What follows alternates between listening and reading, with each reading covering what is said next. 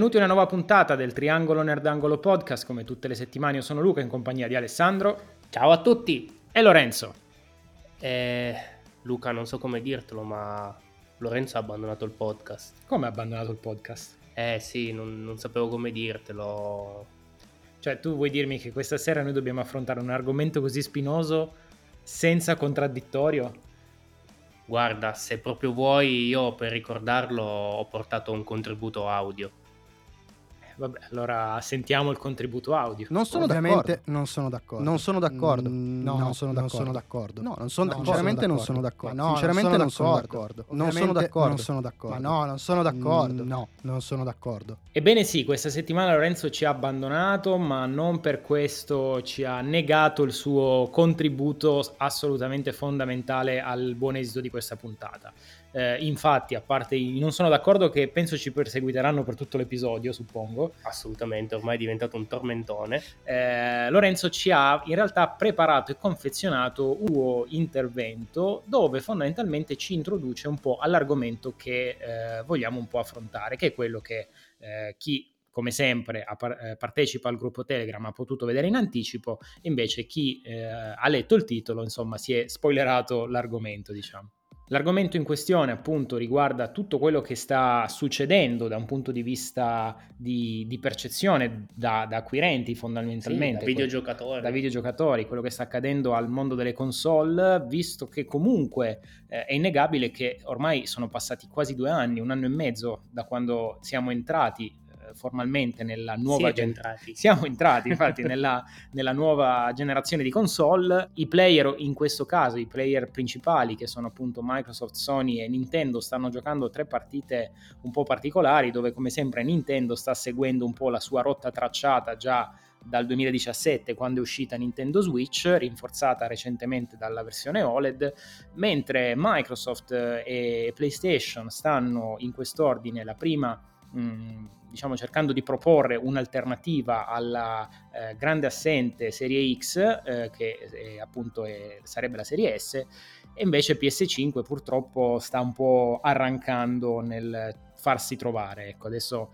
mh, inizialmente pensavamo che fosse una, una situazione che poteva andare migliorando nel momento in cui l'emergenza Covid sarebbe rientrata, però purtroppo le sorprese invece non finiscono mai. ne avremo ancora per, eh, mi sa, ancora un annetto sicuramente, poi, poi si vedrà, anche perché veramente vedendo lo scenario mondiale non è, non è dei più rosei. Assolutamente, però io a questo punto direi vai Lorenzo, a te la parola. Come avrete sentito dall'introduzione dei miei colleghi, questa volta non potrò partecipare attivamente alla discussione.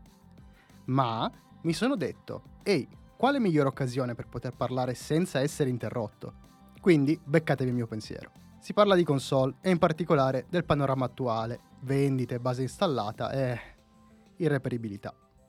Ad oggi la situazione è più o meno questa. Vuoi un Xbox Series S? La trovi anche dai migliori macellai. Vuoi una Serie X? Puoi prenderti il frigo a forma di Serie X. Vorresti forse una PS5? Ordinala. Aspetta e aspetta e ancora un secondo e vorresti una Switch e magari anche un modello OLED? Nessun problema. Ma come siamo arrivati a questo punto? A non riuscire ad avere la possibilità di scegliere nella fase d'acquisto di una console. Parliamo un po' di numeri. Sony ha pubblicato il proprio report finanziario del terzo trimestre dell'anno fiscale 2021, che comprende il periodo dal 1 ottobre al 31 dicembre dell'anno passato. L'anno fiscale per Sony inizia ad aprile.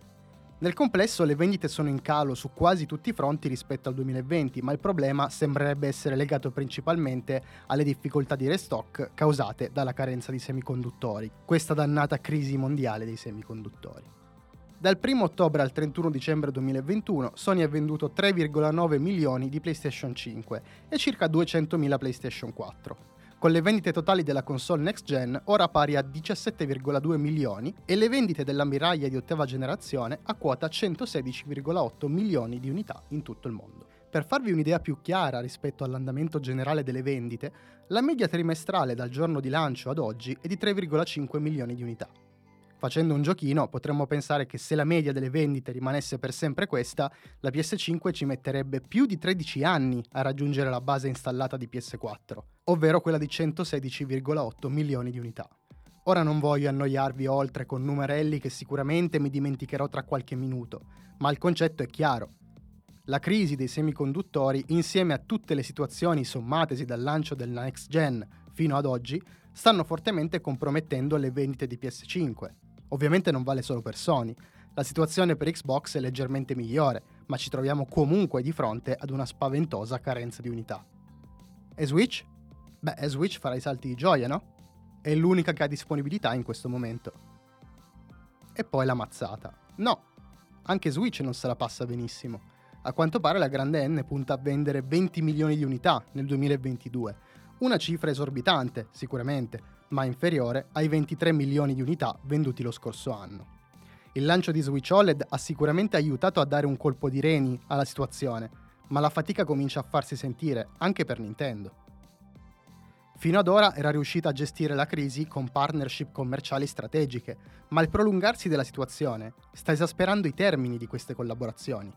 Insomma, mi sembra anche ora di arrivare al punto. Un panorama console completamente mitragliato dalla situazione mondiale con nuove IP e software che possono essere fruiti da una piccolissima percentuale di utenza. Personalmente vedo una luce in fondo al tunnel e sicuramente non è Stadia. Dopo tanti anni abbiamo la possibilità di guardare indietro invece che avanti, di giocare a tutto quello che avremmo voluto giocare ma che per un motivo o per un altro abbiamo lasciato indietro, di crescere e acculturarci in quanto videogiocatori esplorando nuovi titoli o nuovi generi ai quali non ci saremmo mai avvicinati di non valutare tutto come vecchio o nuovo, ma di essere in grado di calarsi nel giusto contesto quando si prova qualcosa. Ecco, secondo me, la soluzione alla crisi dei semiconduttori è proprio questa. Ragazzi, impariamo a goderci di nuovo le cose. Abbiamo 40 e rotti anni di storia videoludica da recuperare. Finisco il mio intervento chiedendo a Luca e Ale, che sono più vecchi di me, ma per questo anche più saggi, secondo voi ci mancano davvero queste console next gen? Ci lamentiamo tutti, ma è vero che ci mancano. Ecco, io vi ho dato il mio pensiero, ragazzi. Non vedo l'ora di ascoltare le vostre riflessioni. Ciao a tutti. Beh, chi l'avrebbe detto che Lorenzo è più bravo quando non c'è che quando c'è? non è assolutamente vero, stiamo scherzando, ci manchi, vedi di tornare. Allora, eh, ovviamente, come dicevamo, questa è un'eccezione alla regola, eh, però purtroppo per impegni di lavoro Lorenzo non ha potuto essere con noi, ma eh, cercheremo di far fruttare il più possibile il suo intervento, visto che ci ha anche lasciato con una nota un po' filosofica, mi viene sì, da dire. Direi proprio di sì. Bene, bene, bene. Allora a questo punto direi, direi di cominciare, ma andiamo, andiamo con ordine. Partirei dal, da uno dei, dei, dati che ci ha dato Lorenzo, che è quello relativo al numero di, eh, di console che Nintendo ha, eh, si è data come obiettivo per l'anno in corso. Esatto. Infatti per quest'anno, appunto, come ha detto giustamente Lorenzo, eh, una previsione di vendita intorno alle 20 milioni di unità, che comunque è un dato veramente enorme rispetto alle competitor. E proprio come ha detto anche Lorenzo, anche inferiore rispetto agli anni passati. Se si pensa ai 20, quasi 30 milioni, 28 milioni del 2020 in piena crisi pandemica, questo può far capire veramente quanto alla fine eh, il bacino di utenza de- del videogiocatore si sia allargato. Cioè sembra che qualsiasi persona ad un certo punto gli, gli sia venuta voglia di, di, giocare a qualcosa. Beh sì, poi diciamo che oltre le console, comunque paradossalmente durante il periodo, il periodo di lockdown c'è stata questa esplosione di vendita che riguardava tutto quello che è stato un po' il mondo dell'high tech, quindi sia in forma hardware ma anche in forma software, perché anche gli abbonamenti di Netflix sono schizzati alle stelle, sì, durante, sì, come numeri, eh, intendo assolutamente, dire. ma poi eh, fermiamoci un attimo a riflettere. Se stiamo sempre a guardare sulla carta, alla fine PlayStation 5 nel suo primo anno fiscale ha venduto più di PS4 nel 2013 col suo primo anno fiscale, quindi è stato un signor lancio nonostante tutti i problemi. Sì, questo, questo sì, e infatti diciamo che la domanda viene un po' da sé, cioè in tutto questo marasma di difficoltà eh, sembra che Nintendo stia un po' gongolando, no? nel senso ah, Nintendo è quella che sta vendendo forte, ma non sta vendendo forte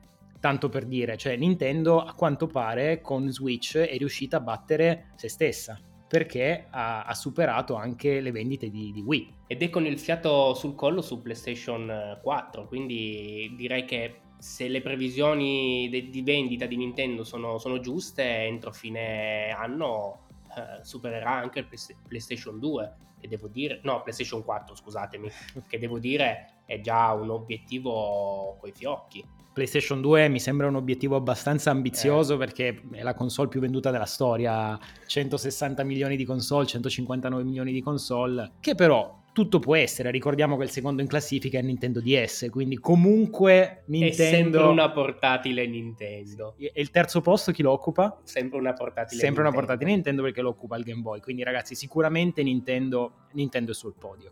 Ehm, questa cosa qua ovviamente però non può non tenere conto di cosa? Del fatto che Nintendo eh, comunque con Switch è sul mercato dal 2017.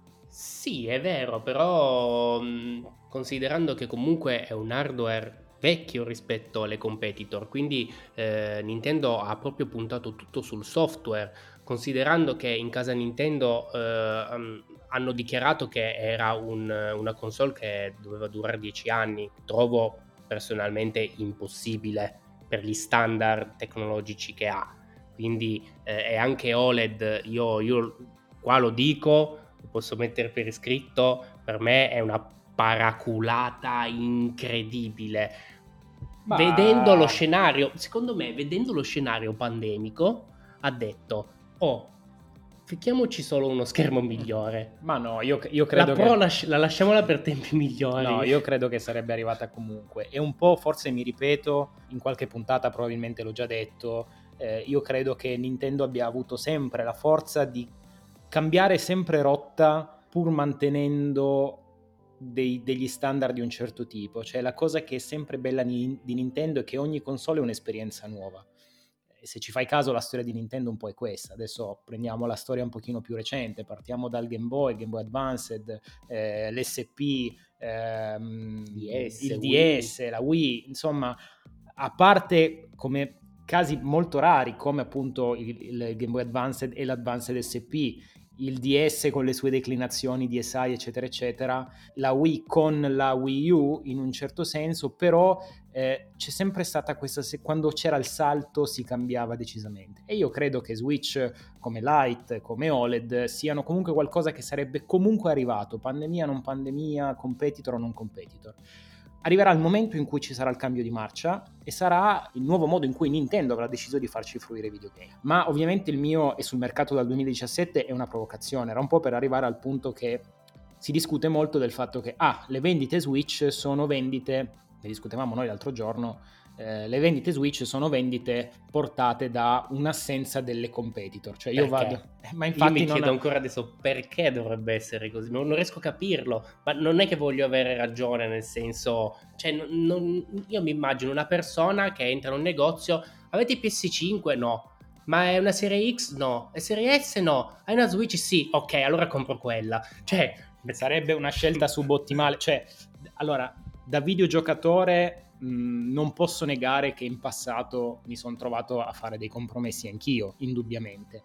Ma un conto è fare un compromesso, cioè non trovo la serie X, compro la serie S, non trovo PS4 Pro, compro PS4 o non trovo PS5, compro PS4 questi sono dei compromessi, eh, ma saltare proprio completamente da una, da una, casa all'altra non credo che sia qualcosa che come videogiocatore si accetterebbe con facilità, perché vuol dire che ti vai a precludere tutta una serie di motivi per i quali tu avresti scelto quella console piuttosto che l'altra. È come dire, vado nel negozio, cerco Switch, non c'è, ah vabbè, allora compro PlayStation. Non, non funziona, cioè nel senso, io credo che non funzioni esattamente così. E ripeto, credo che sicuramente Switch nel momento in cui era l'unica scelta possibile, magari c'è stata una percentuale, perché sarebbe assurdo dire negarlo, c'è una percentuale di persone che senza un, un'idea in testa di cosa voleva comprare, dice vado a comprare una console per tenermi compagnia in questi mesi di lockdown, vabbè c'è Switch, compro Switch ma non credo che questa percentuale possa essere così significativa da andare a determinare quelli che sono stati i numeri che leggiamo sulle vendite di Switch. Io credo che Switch sarebbe comunque arrivato a questa mole di vendite, ma perché? Perché ha avuto modo di farsi conoscere, cioè ricordiamo, ripeto, che Switch è uscita 5 anni fa, ha avuto modo di farsi conoscere, così come ha avuto modo di farsi conoscere PS4 quando è uscita e, e, nel tempo poi voglio dire il mercato gli ha dato indubbiamente ragione. Adesso siamo in una situazione un po' eh, particolare in cui sicuramente diventa difficile trovare una PS5 e diventa difficile trovare una serie X. La stessa cosa non vale per, per serie S che a quanto pare in qualche modo Microsoft sta riuscendo a gestire eh, diciamo la, l'approvvigionamento delle console, sicuramente portato anche dal fatto che eh, richiede meno materiali, meno, meno lavorazione, eccetera, eccetera. E in più il fatto del prezzo, e qui cito un articolo di Tech Radar che magari vi mettiamo in descrizione, che è molto interessante. Ehm, in questo articolo fondamentalmente cosa si dice? Si dice che la disponibilità va un po' anche a scoraggiare, il prezzo della console, scusate, va anche a scoraggiare i, i bagarini, perché avendo un prezzo così eh, ridotto, diciamo che il margine probabilmente non ha questo, questo, appeal che potrebbe avere comunque una console, una console Sony.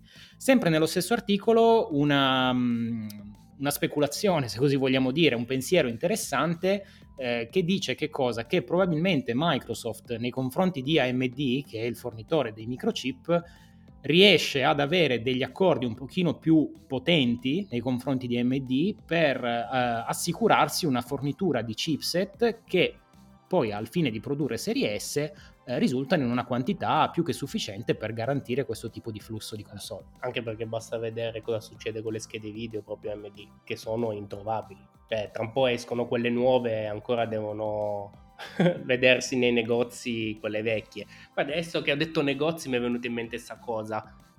N- non ci sono, non c'è proprio presenza nel negozio fisico. Cioè io ancora girando non ho ancora visto un pezzo in un negozio fisico. Quindi è veramente tutto destinato al mercato online o si, av- si arriverà prima o poi a, ad andare nei famosi Media World, ogni euro, GameStop e trovarla lì, prendersela e portarsela a casa. Oppure continueremo sempre a ordinarla, chissà quando arriva, poi ti chiamano, te la spedisco a casa. Tu parli di serie X e Xbox, di tutto, di tutto anche di, di serie S. La serie S è già più facile trovarla, quello, quello sì, indubbiamente. Tra l'altro bisogna anche ricordare che lancio sempre ritornando al discorso che probabilmente sono aumentati veramente i giocatori, infatti una domanda che ci fa Angran del nostro gruppo Telegram è appunto quella che, che ci chiede ma eh, la crisi è dovuta solo alla carenza di componenti oppure sono effettivamente aumentati i giocatori?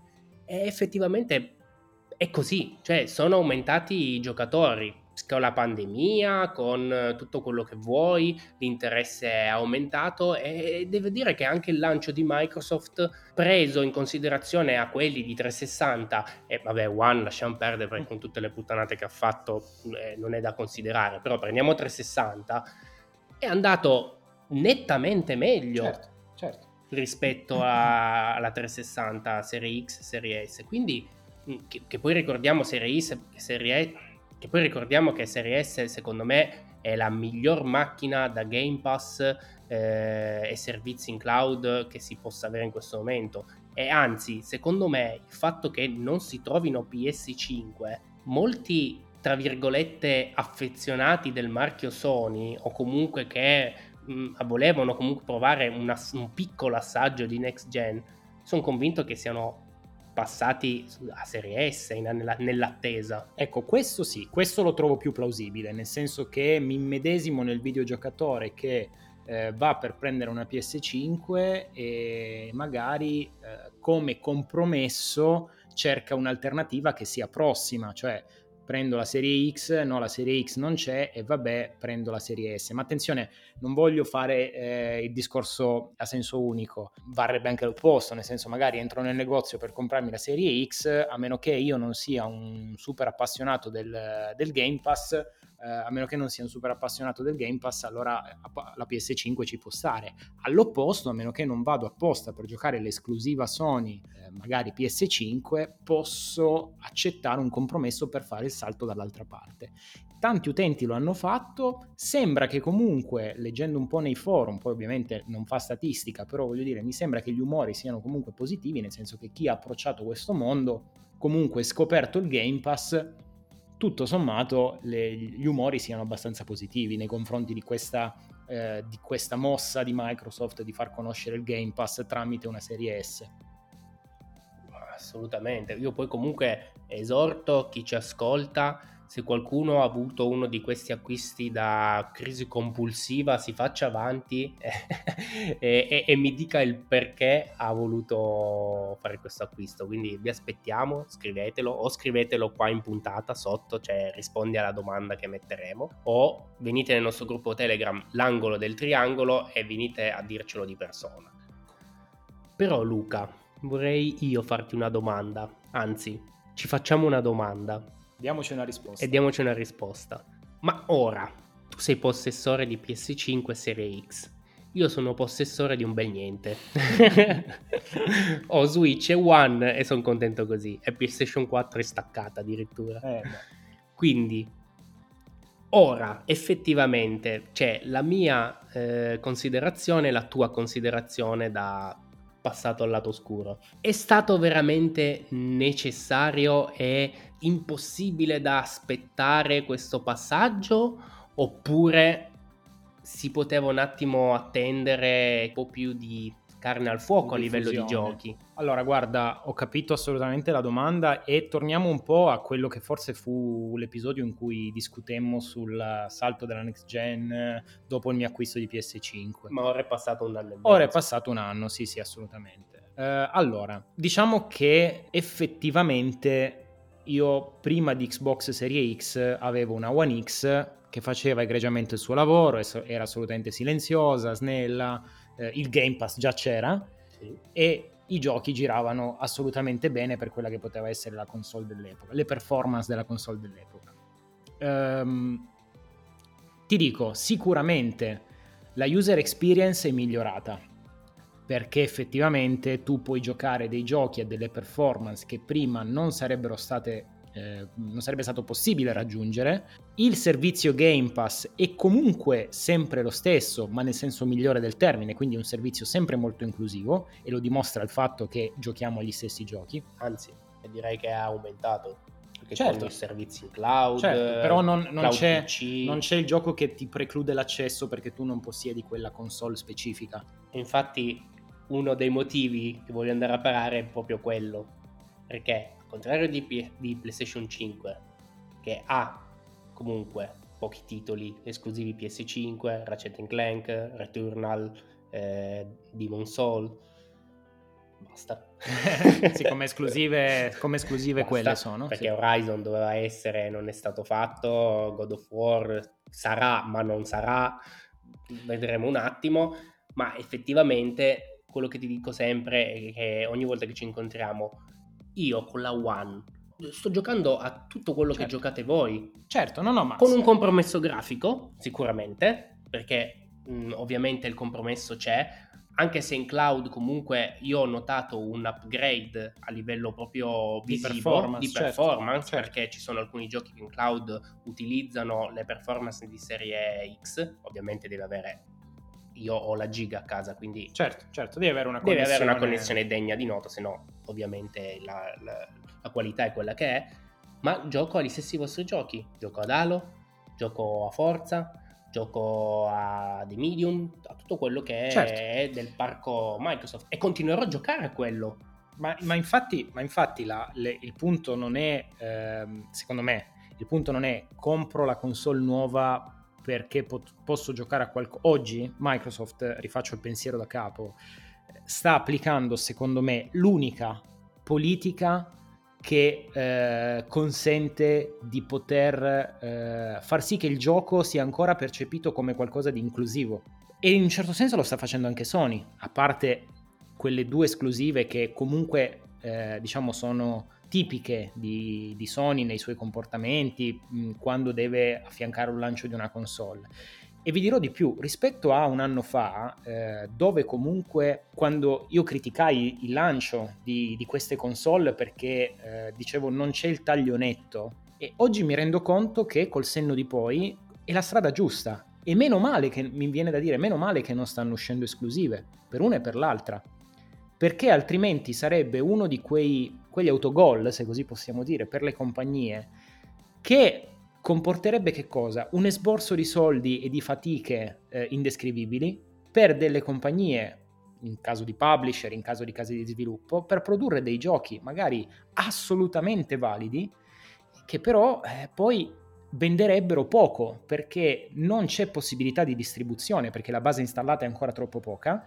E giochi come eh, Returnal, giochi come eh, anche il Demon Soul stesso, nel momento in cui PS5 avrà una copertura magari la metà di quella di PS4 o tre, o, o tre quarti di quella di PS4, saranno giochi che nonostante siano titoli assolutamente validi e assolutamente da premiare per tutta una serie di, di, di cose, verranno poi visti come il gioco da cestone. Ed è, ed è una cosa tristissima se ci pensi. Purtroppo in questo momento il fatto che eh, non ci siano produzioni che affiancano le console io credo che sia una cosa che, ripeto, e vado un po' contro quello che dissi io un po' di tempo fa, capisco adesso che è la cosa giusta, perché altrimenti eh, si rischierebbe di fare cilecca, in un però, certo senso. Però è un controsenso quello che mi stai dicendo. Cioè, nel senso, allora perché dovrei comprarmi una PlayStation 5? Beh, se non per la, i 120 fps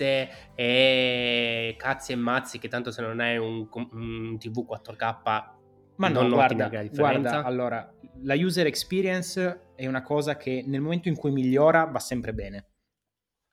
Quindi anche, io ti parlo di parliamo di PS5, ti parlo di Horizon, ma ti posso parlare di Serie X e parlarti di, di Halo, di Destiny, di, di, Outriders. Sono tutti giochi che eh, giocati su una macchina si comportano in un modo, giocati co- su un'altra macchina si comportano in un altro. È ovvio che nel momento in cui io posso andare a migliorare la mia, us- la mia user experience è tutto di guadagnato. Al di là, facciamo finta che non esistano esclusive, ok? Per la console di nuova generazione. Eh, più o meno. Aspetta, immaginato. Il, la user experience migliorata è qualcosa che giustificherà sempre il salto in avanti, perché altrimenti decadrebbe anche il discorso del perché devo comprarmi la scheda grafica più potente sul PC, perché devo aumentare la RAM del PC. Ma infatti dico, ne, ne diventa quasi una malattia. Però tu stai parlando da utente che gioca tramite cloud gaming. L'utente che gioca tramite il cloud, il cloud gaming eh, è sì, la prossima perché se non voglio vedere tutto con texture grosse come patate esattamente esattamente. E infatti la prossima frontiera del gaming che sarà il cloud gaming gestito nel mondo ideale sarà proprio quel, quel gap che andrà a coprire la, la mancanza di performance della macchina con delle performance di una macchina iperpotente garantita da, da Microsoft stessa o da, o da, PlayStation quando anche PlayStation ce la farà.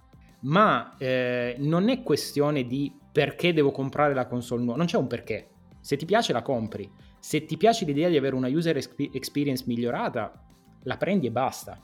Nel momento in cui poi queste console saranno un pochino più diffuse, allora indubbiamente inizierà, come sempre è stato nella storia, a virare un po' tutto nei confronti dell'esclusiva, del gioco magari un pochino più performante che può essere fatto come gli sviluppatori lo avevano immaginato. Cioè, Demon Soul, che è esclusiva PS5, per quanto io non sia un amante, effettivamente è innegabile che poi vale il prezzo del biglietto, perché effettivamente è qualcosa che ti riempie gli occhi, per il frame rate, per la pulizia, per, per, per tutta una serie di cose. E mi fermo da profano a quello che è solo ciò che si può vedere, godere gioche- giocando, ma nel momento in cui questo stesso titolo fosse stato fatto su PS4, la PS4 è una macchina che ha fatto i miracoli, voglio dire, ci ha accompagnato durante questi ultimi anni ed è sicuramente un, un, un qualcosa di incredibile. Ma purtroppo la fantasia sta superando la realtà, nel senso che gli sviluppatori stanno dando fondo a tutto quello che vorrebbero portare nelle case di tutti i videogiocatori di console. E forse le nuove, le nuove macchine ce la potranno fare. Al momento il problema è che le nuove macchine non si trovano, ma io quando Sony ha presentato la, la, la, sua PS5, quando Microsoft ha presentato la serie X, di sicuro non si aspettavano e non credevano di eh, farle desiderare così tanto. Di sicuro speravano di poter avere i magazzini pieni, venderle a peso. Secondo me, cioè, da un certo punto di vista, magari i magazzini pieni li avevano anche. Beh, però... Non, o non si aspettava... Cioè, è stata, come abbiamo detto, un misto tra i due, tra sfighe da una parte e troppa richiesta dall'altra, bagarini che si sono, si sono messi eh, con le gambe di traverso e tutto quanto. Però comunque, cioè, non, non, capisco questo, continuo non, non capisco, cioè non è vero, poi in parte invidia, eh, perché ovviamente se, se non ho fatto ancora il salto è anche per questioni eh, tra cambio casa, traslochi e roba varia. Beh, guarda, te la riassumo facile, poi direi che possiamo leggere la, la domanda che ci ha mandato Black e poi andare in chiusura. È un po' come quando decidi di cambiare telefono. Tu hai uno smartphone, ok, che funziona, che fa le sue funzioni da smartphone, però poi fanno l'aggiornamento di WhatsApp e ci metti 4-5 secondi in più ad aprire WhatsApp. Fanno l'aggiornamento di Facebook, di Telegram, dell'applicazione Galleria. E tu. E, e seco... Però lì ti obbligano a cambiare telefono. Di... Sì, è vero. In un certo senso sì. Però que- le, l'esempio che voglio farti è proprio quello. Lo smartphone continuerà a funzionare, a meno che poi la, l'applicazione arriverà il giorno in cui dice ah no, per il tuo smartphone non esce più quell'aggiornamento lì e quindi niente, devi cambiare telefono o devi, devi, devi arrangiarti diversamente. Però l'idea è, sei tu che nel momento in cui compri uno smartphone nuovo, la percezione qual è? Oddio, come funziona bene questo smartphone? Oddio, la mia esperienza, la mia, eh, la mia user experience è migliorata sensibilmente. Io mi sto godendo questo telefono. Ma fa le stesse cose di quello di prima, le fa un po' meglio.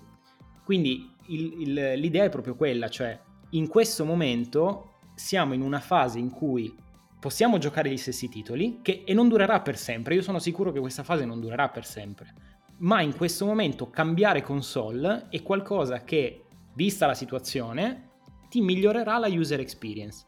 Non sei obbligato a farlo, ma se lo fai sicuramente hai tempi di caricamento ridotti, hai delle performance migliorate, temperature, gestione del calore, mh, consumi, eccetera, eccetera, eccetera. Quindi Cambiare la console adesso non, è, non, lo faccio perché ho accesso a un, a un, parco titoli elitario, o esclusivo, scusate, più che elitario, ma lo faccio per migliorare la mia user experience, nell'attesa che poi questo parco titoli esclusivo si faccia avanti. Mi hai convinto, guarda, adesso vado a comprarmi una Switch.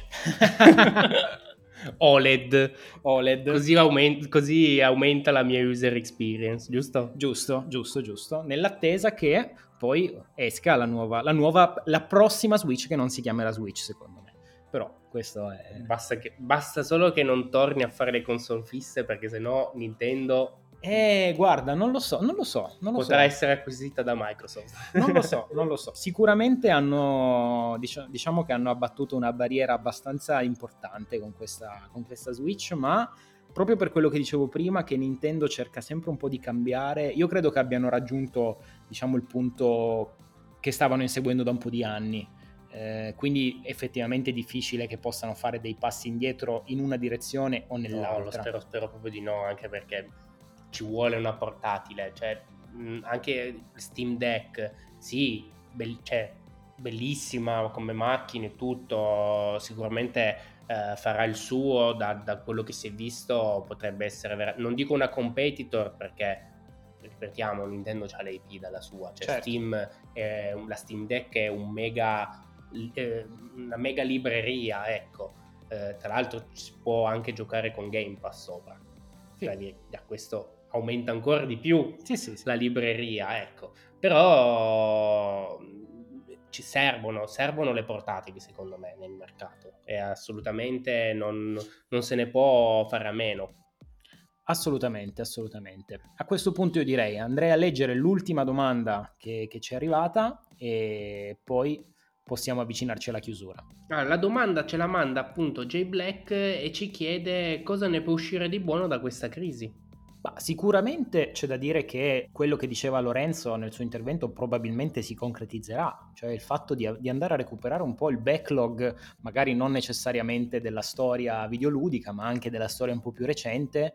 Eh, sicuramente questo è, lo trovo assolutamente reale, eh, realistico, quindi andare un po' a recuperarsi i giochi che a causa del momento di, di flood, quindi nel momento più, più, am, più alto della storia della, della, della, generazione che ci siamo appena lasciati alle spalle, dove avevamo titoli che uscivano con una frequenza folle e magari non siamo riusciti a stare dietro a tutto, oggi abbiamo questa opportunità, quindi perché no? E qui torniamo un po' a quello che dicevamo prima, cioè visto che abbiamo abbattuto le barriere generazionali in questo momento, in realtà si può fruire tutto tramite tutto. Farsi proprio una carriera videoludica, aggiungerei, perché mh, comunque è importante capire anche da dove siamo partiti. Per quanto il videogioco ora possa sembrare brutto il pixel, possa sembrare brutto l'8 bit, eh, le meccaniche, eh, ovviamente sono, sono anni diversi, non ci si può paragonare, ma comunque sono le basi, cioè nasce tutto da lì. Quando tu vai a prendere un vecchio capitolo, capisci proprio effettivamente come sia nata poi l'idea successiva dei giochi odierni. Quindi credo che sia veramente giusto preservare questa cosa e, e il fatto che il retro gaming comunque eh, sia tornato così in auge proprio negli ultimi anni non, non, può che farmi piacere, soprattutto per le nuove leve che non hanno potuto vivere le nostre console, le, le nostre emozioni, come diceva appunto Lorenzo, no? che ci ha dato dei saggi, oh, no? ci ha dato dei vecchi, ci ha dato dei vecchi, realtà, anche dei però... saggi. Eh. Segniamoci, se, segna, sì, sì, segna, già, segna. è la prima cosa che ho segnato. Ah, ok, perfetto. Però effettivamente è così, ci sono passaggi veramente che sono, sono da rivivere e chi ne ha l'opportunità, veramente esplorate, giocate, giocate a tutto, non, non vi fermate all'apparenza, perché veramente, cioè, veramente l'apparenza inganna. Voglio chiudere, voglio chiudere con una citazione di un utente che ehm, non ricordo dove, dove, l'ho visto, forse su, su 9gag, ma non ne sono sicuro. La foto del logo della PS1 ce la ricordiamo tutto, il logo che, si, che, veniva fuori, quello, il rombo arancione Sony Entertainment Network, anzi senza network perché era solo Sony Entertainment. ansia e paura quel, quel... sì, sì, sì, sì, se ti dimenticavi il volume alto. Comunque, eh, foto del, del logo arancione Sony Entertainment e lui che scrive nel post vorrei tornare indietro nel tempo a dire a me stesso goditela perché è la cosa migliore che potrai mai giocare nella tua vita. Parafrasando un po'. In effetti del, trovo che ci sia del vero, questa frase mi ha colpito. Ma sì, ma assolutamente, ma poi sono quelle, quelle esperienze, quei suoni, sembra assurdo, ma anche il suono che ti porti proprio dentro, l'accensione del Game Boy, due, due, sono due note, due bit messi uno dietro l'altro, no? O anche solo l'apertura di, di Pokémon, cioè sono quelle cose, quei suoni che ti porti dietro veramente per tutta la vita, cosa che adesso non voglio fare il veramente il vecchio Matusa, il boomer di, di turno, cose che però adesso ehm, difficilmente ti rimangono in testa, no? Ma sì, è tutto un po' più freddo adesso, però è anche vero che noi siamo cresciuti ed è anche vero che il videogame una volta era una porta su qualcosa di, eh, di nuovo, oggi la finestra su, sul mondo nuovo ce l'abbiamo in tasca, il nostro smartphone, quindi ormai siamo tutti abituati a, a, al touchscreen, cioè adesso il touchscreen sembra una cosa scontata, no? Eh, però io mi ricordo molto molto bene la prima volta che entrai in contatto con un touchscreen e non era neanche quello di un telefono, ma era quello di uno di quei pannelli informativi che trovavi all'aeroporto e funzionavano malissimo. Però era una roba che volevi provare.